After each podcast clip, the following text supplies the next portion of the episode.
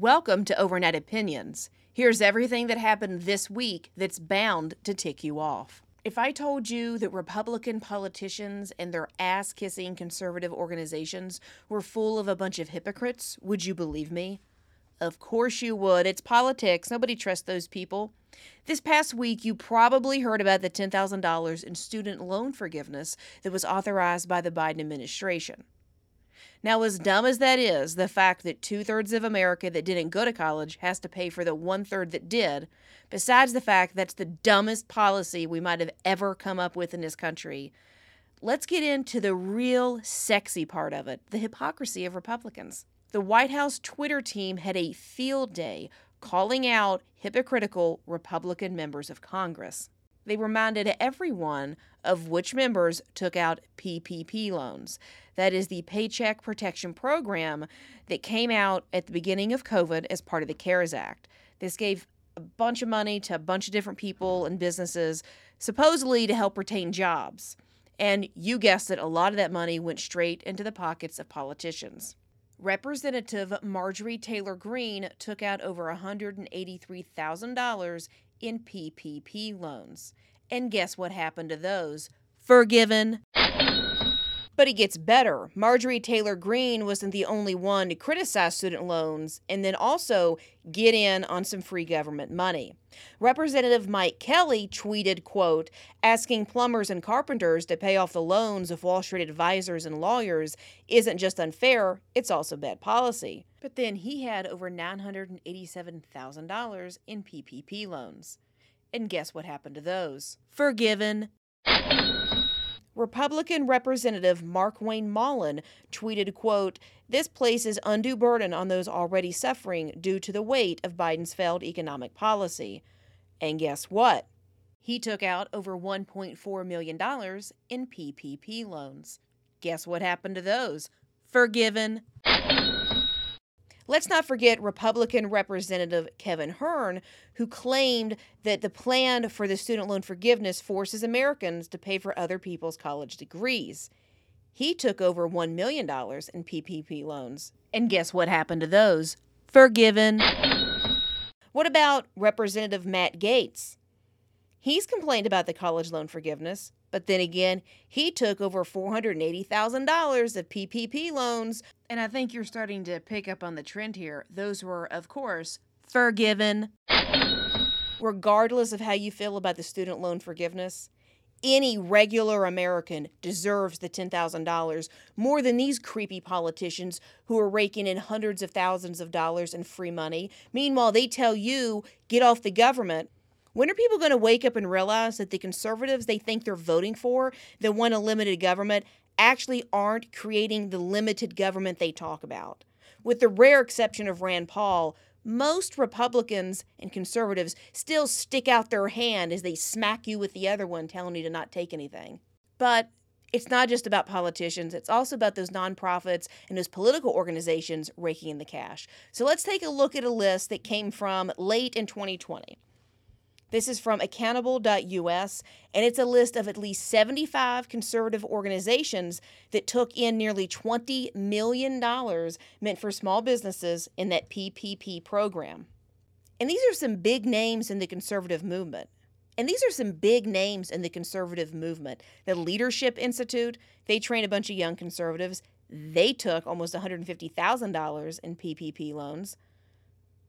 Then there's the Daily Caller and the Daily Caller News Foundation. They took in a bunch of PPP money. Let's not forget about Project Veritas, the Media Research Center, Concerned Women for America. And then some of these on here are just way too hilarious. Consider the irony of a place like Taxpayers for Common Sense or the Ayn Rand Institute taking government money it's like we're living in idiocracy. It's just nobody's really woken up to, to realize that it's not a fiction film anymore, it's a reality show. My personal favorite, though, is the American Center for Law and Justice. That's ran by Jay Sekulow, big time conservative attorney, does all sorts of stuff in the Republican movement and conservative cause. He's very religious, and he took in $1.23 million of PPP loans. So you're probably getting the gist here that the Paycheck Protection Program, while it was worded to sound like it was for everyday Americans, cashing their paycheck really just went to these rich snobs who just wanted more money. Out of the 75 organizations that took these PPP loans, eight of them signed a letter opposing the pandemic aid, yet they still took in $2.5 million of money for themselves.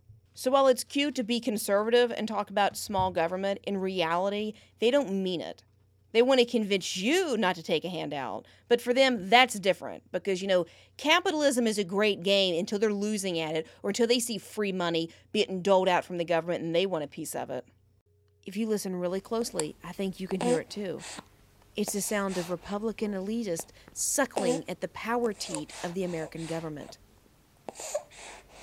But here's the crazy thing about the PPP loan forgiveness.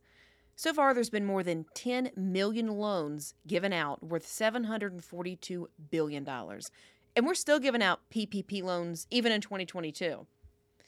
625 of those loans were at the maximum of $10 million. That's just $10 million the government is giving out on a promise that, hey, we'll forgive it. But here's what will really blow your brain.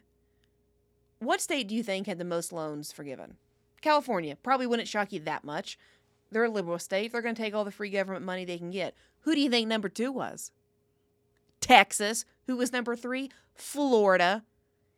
Here's to Texas. I'll shoot you if you come on my lawn. I hate the government. Been trying to secede from the union for years. And Florida, Ron DeSantis, I'm the next Donald Trump. Screw the government. And they're out here sticking their hand out, getting all the free money from the government. But yet, when it comes to your student loans, you can't get $10,000. What I remember, it was these conservative boomers that ruined the economy in the first place. Remember George Bush? Yeah, millennials watched their parents push him into office, and what he do? He gave us a 2008 recession and all those bailouts, and that put millennials behind so much. You got out of college, you couldn't find a job, and that has lingered on and on and on. The economy shrunk. It never really came back from the 08 recession, if you ask me. And now we got this pandemic not everybody went to college with the intention of not paying their student loans. I mean, they fulfilled on their end to get a college degree or get a good job, and that never happened. And that's not even touching on the fact that the cost of college has far outpaced a rise in income and it far outpaced the cost of living. I mean, look at what your parents went to college, how much it costs compared to what it is now. It's not even the same. Their college wasn't even as much as one semester these days. But nobody's solving that problem. Just comes down to passing out money, but you can't get yours if you're a millennial and went to college. No, no, no, no. Politicians need to get their cash first. I guess what it all comes down to is every election year, we're just going to have a new handout. I mean, Trump gave out a bunch of money in the CARES Act. That's what the PPP loan was, just probably to not make people ticked off to help him win an election. And now Biden's giving out $10,000 in student loan forgiveness in the midterms, which the Democrats are likely to lose. Welcome to America in 2022, land of the freebie, home of the bailout. Maybe Washington isn't a swamp that needs to be drained. Maybe it's a giant sewer filled with filthy, disgusting, lying, hypocritical politicians. Instead of saying drain the swamp, maybe when conservatives get to Capitol Hill, they should be saying, Dinner was full! And then get in there and pump it out. On a lighter note, let's talk about Ozzy Osbourne. Seems like he might feel the same way. He said that he is leaving America because, quote, everything's ridiculous there. Can't say I blame him.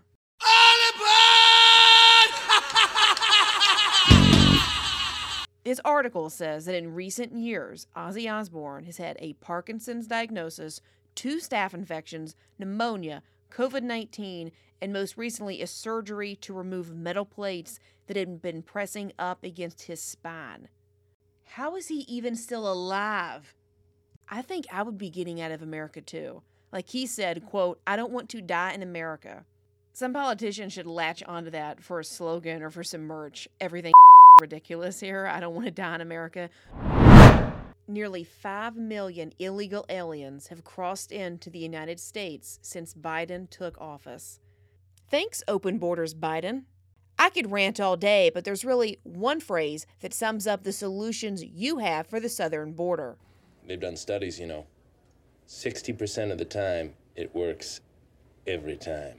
In fact, after getting rid of Trump's policies, Biden ruled over the largest number of apprehensions of illegal immigrants at the southern border in a calendar year. racking up nearly 2 million in 2021 alone. Now, of all these almost 5 million people that have come in since he's been president, 900,000 are considered gotaways. These are people who evaded apprehension and have just kind of disappeared and blended into America. They were never even caught. So, who the heck knows who these people could be? We're getting ready to slide into a recession. We can't afford to take on more people, especially ones that are going to be poor or in need of a social safety net that's already maxed out.